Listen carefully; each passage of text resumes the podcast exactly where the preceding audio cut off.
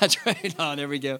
Uh, we'll also have a time uh, to be able, since we have been spending a good amount of time in this book in Isaiah, we're going to have a time for people to come up and share what they've learned from reading uh, and learning uh, these chapters in Isaiah together. And so um, we'll have a bit of sharing time, and then we'll have uh, one person getting particularly wet, and then we'll be good. Uh, so we've been looking at chapters 40 through 55, I was saying. So Isaiah, it's, it's broken up into different books. And each book has these kind of themes that come through. And this section in chapters 40 to 55, uh, though it can be difficult to understand sometimes, uh, it teaches us a lot about the servant, capital the, capital S for servant, foreshadowing Jesus. What we've been reading, what Isaiah is, the whole book from chapter 1 to the end, is prophecy. And it can be hard going sometimes. In fact, I think everyone who's preached uh, has come up and said, like, Greg, that was the most difficult passage. Why did you give me that passage in Isaiah? And it's probably true. It's difficult to understand sometimes, it can be opaque. But the background to the whole book is this.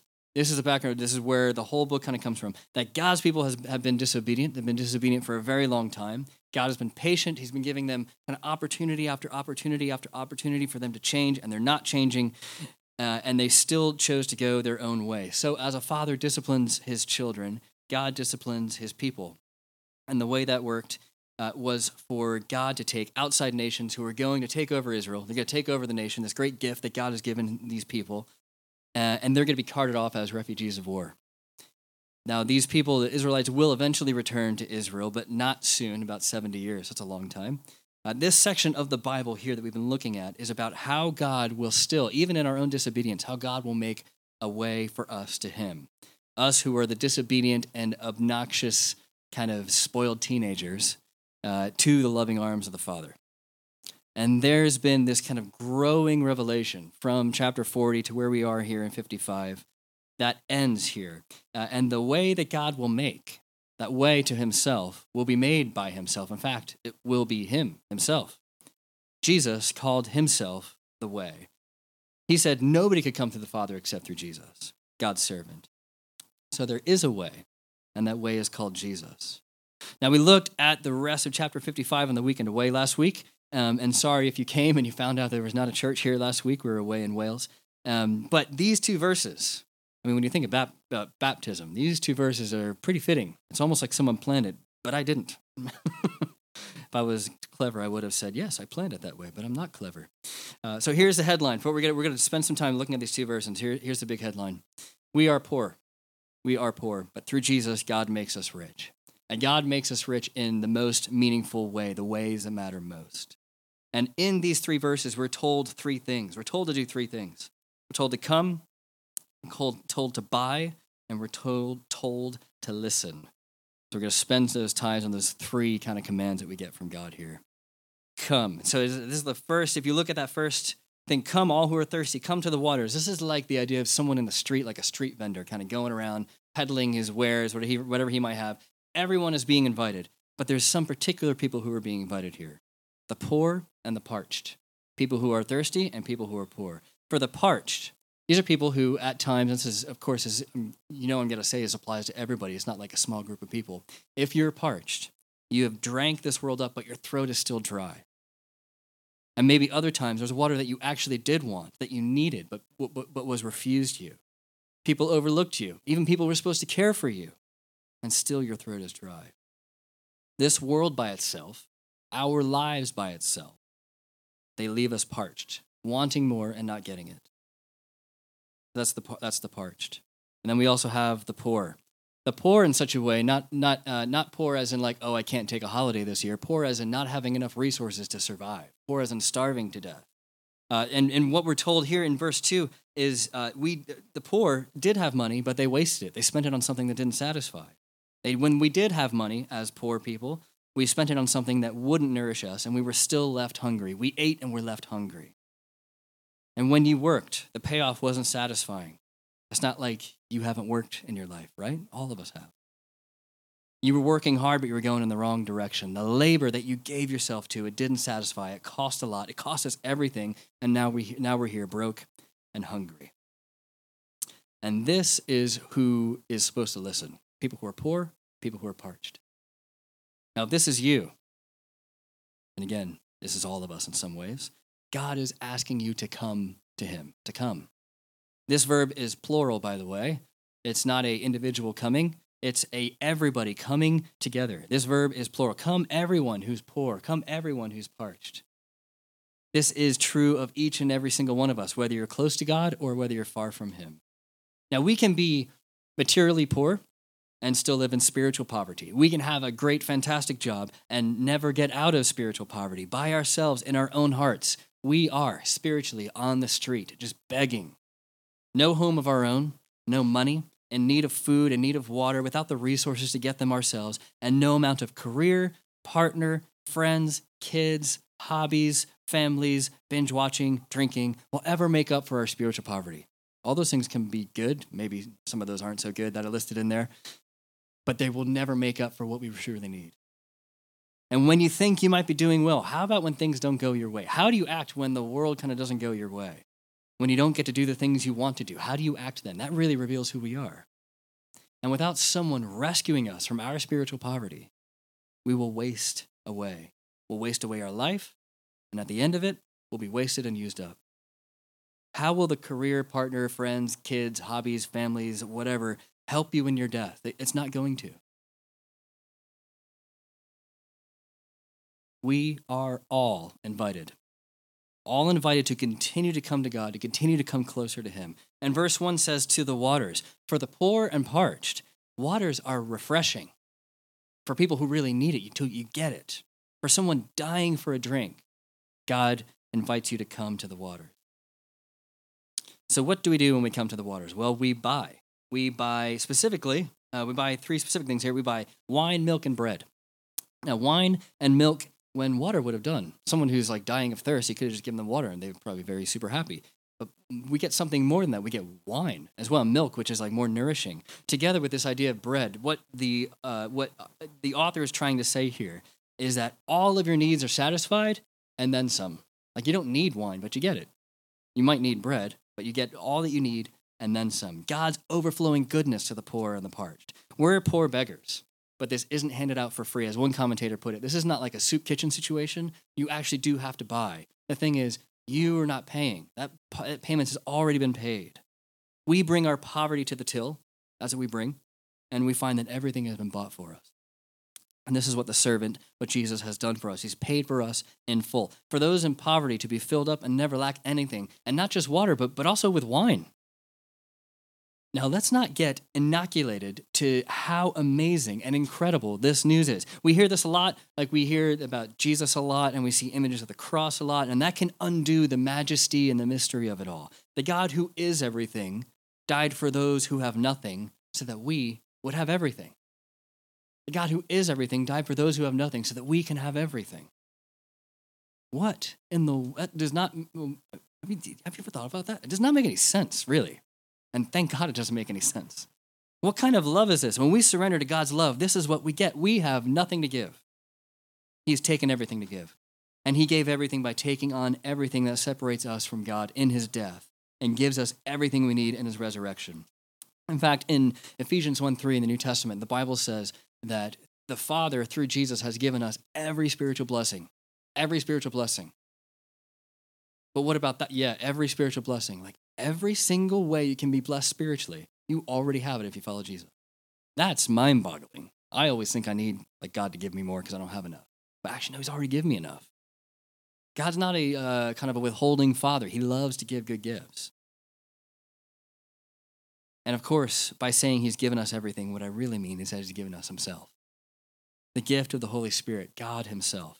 When you surrender to God's love, we get God taking up permanent residence in us. That's what the Holy Spirit's all about.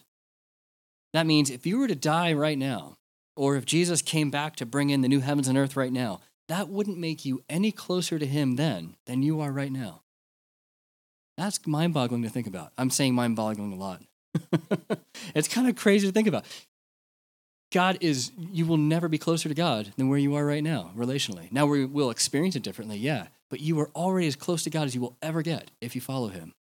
What an amazing truth. We're the poor, He's the rich. He's bought for us all that we need and then some, but we are still called to buy. We're still called to do something God has done the work, but He calls us to respond. He calls us to be involved, to make the commitment and keep on making that commitment to Him and buy that which does satisfy. Now, that also means that buying this food that God's talking about here uh, means not buying this other food. It means living in a different way. We don't just sit back and be like, all right, God, thank God you're God and you just do the work and I'll just do whatever I want to do. That's not really how it works. No, He invites us to join Him in His work. So we do buy, but not with our own money. And remember, when we did have money, what we do? We spend it all on sweets. And then now we're complaining that we're hungry. This happens just a few times with my seven year old son. Uh, I'm hungry. Didn't you just have a sweet? Yeah, but it, it, what it, he has a phrase that he uses on me. I can't remember what it is now. Something like, yeah, but sweets don't fill you up, I think is what he says. Like, ah, well, you sure did seem like it filled you up a second ago when you were tearing into those things. But here it is when we spend all our money on sweets, our stomach ends up hurting, we end up hungry. Buying this food that God's talking about is a different kind of life than buying other food. And this is the response that God is asking for. Come buy this food. It's not going to cost you because Jesus already paid, but come buy this food. So we come, we buy, and lastly, we listen we listen. So remember who's invited here. Uh, this is like um, God as a street vendor. And I remember growing up, uh, I went to a lot of baseball games in America. Um, and they, I, I don't know, uh, they, they have these vendors that would sound like popcorn or beer or Coke or whatever. And everybody had their own little cadence that they would kind of say. So they're walking around with like this huge massive thing of popcorn. And like, get your popcorn here, popcorn here, and and literally would sound like that, which sounds hilarious for an American to use that kind of accent.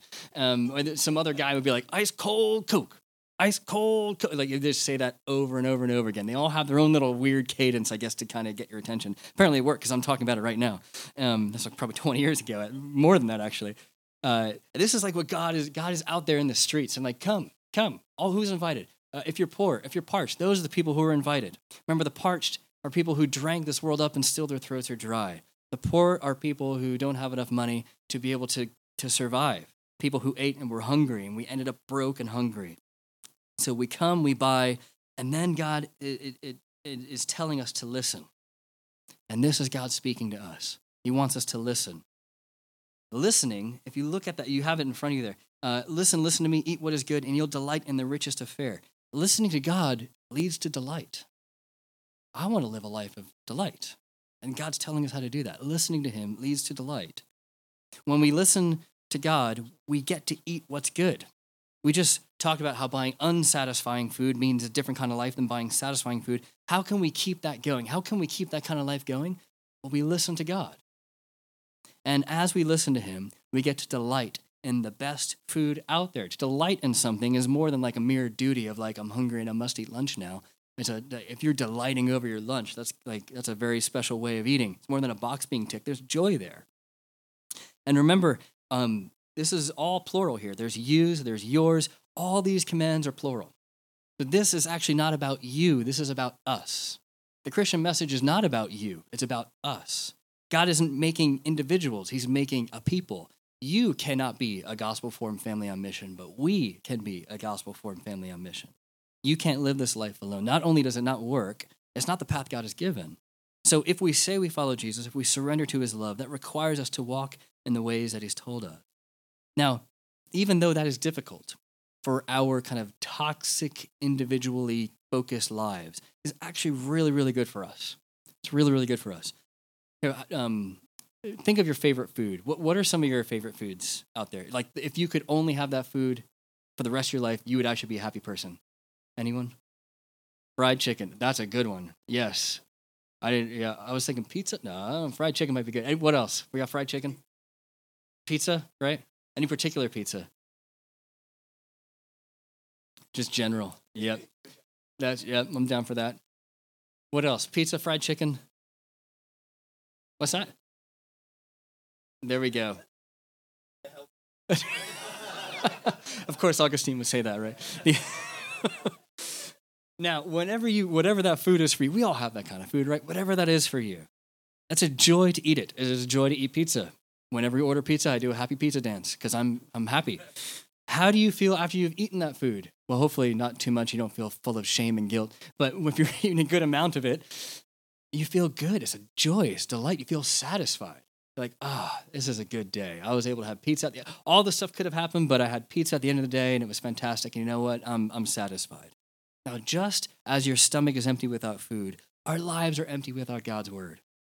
And just like saying, just like that satisfied feeling we get when we eat the best food out there, the richest of fare, whatever that might be, our lives can have that same kind of satisfaction.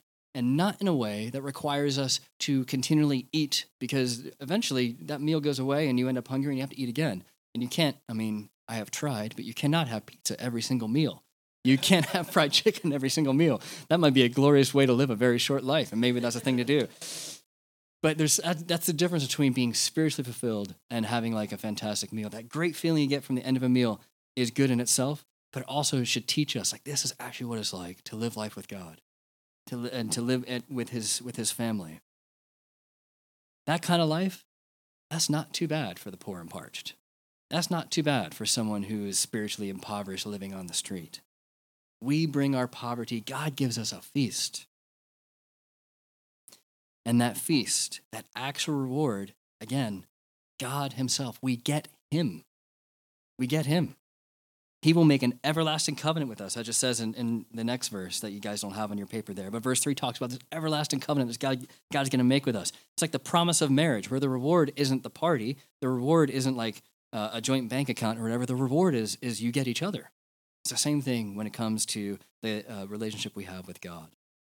So if you're poor, if you're parched, if you're hungry, actually, probably the better question is where in your life are you poor, parched, or hungry? Because we all have those. Christ has made it possible for you to come. He's the one who's calling out. He's sending texts and emails and snail mail and fax and woofs and all sorts of things. He's out in the streets calling to anyone who would come by. Someone caught it. There was a woof in there. Oh, no one's seen that. The U.S. office. Oh, sorry. I bet uh, Dan and Tara would have gotten it. That's too bad. Um, now I can't explain it because it would be even worse than what it's gone right now. Um, basically, uh, God, Christ is doing everything He can. Now, even right now, we've all heard these words together. None of them can say, "Oh, I never really heard Jesus' words." We've we've read these words right here. We've all heard them all together. He has paid the price through His cross. That's the price that He has bought for us. He's given us every spiritual blessing through the resurrection, and life becomes a delight as we dine on the richest of fare. So if you want what is good, we listen to his word. And this is the only way to get to the refreshing waters of God. And this is also what baptism itself is a symbol of. Someone who's come to God's waters is now responding through the washing of water. One who's been inwardly kind of experienced God um, in their life.